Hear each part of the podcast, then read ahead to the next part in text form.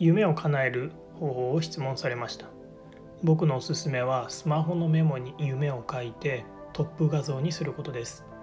スマホを見るたびに夢がインプットされて少し怪しいかもですが潜在意識に入ります。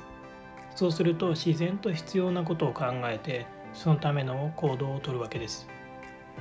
スマホを見るたびに自分の夢を日々見るわけですが次のステップは今やっていることに最善を尽くすことです。一旦夢を忘れてしまい今できることに集中します。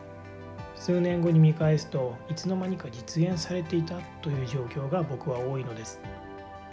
まあ、正確に言いますと夢も日々更新されるので昔の夢を引っ張り出してきて見返すと実現されていたということです。